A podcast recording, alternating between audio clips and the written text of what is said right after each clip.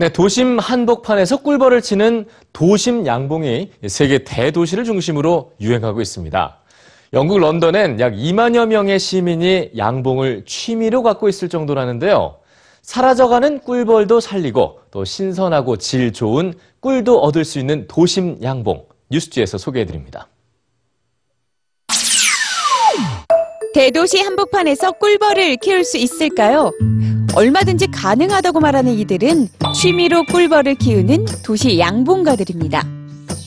도심 양봉의 첫 출발지는 영국 런던인데요.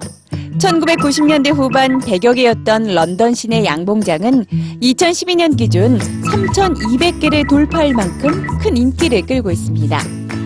건물의 옥상, 주택의 앞마당엔 시민들이 손수 만들어 관리하는 개성 만점의 벌통이 눈길을 끕니다.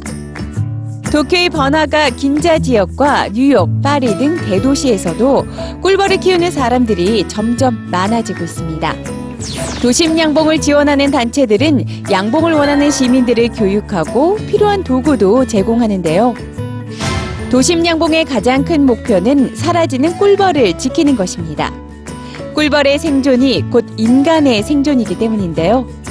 식탁에 자주 오르는 세계 100대 작물 중 무려 71%가 꿀벌의 수분에 의존하고 있죠. 하지만 꿀벌이 처한 현실은 위태롭습니다. 작년에 이어 올해 미국은 자국의 토종 꿀벌을 멸종 위기종 리스트에 등록하며 꿀벌 보호에 적극적으로 나섰습니다. 도심 양봉이 확대되면 꿀벌의 생존에도 큰 도움이 될 텐데요. 전문가들은 농촌보다 도시가 꿀벌이 살기엔 더 좋은 장소라고 말합니다.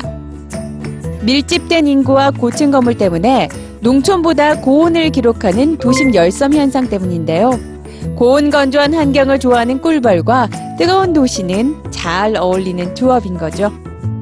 도시에 자리 잡은 꿀벌은 사람들에게 신선하고 달콤한 꿀을 수확하는 기쁨을 선물합니다. 그리고 덴마크의 수도 코펜하겐에선 일자리 해결사로도 나서고 있죠.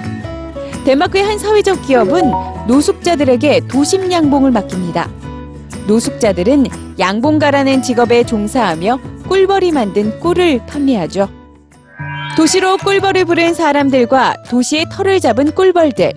둘의 달콤한 만남이 도시의 봄을 더욱 풍요롭고 아름답게 만들어가고 있습니다.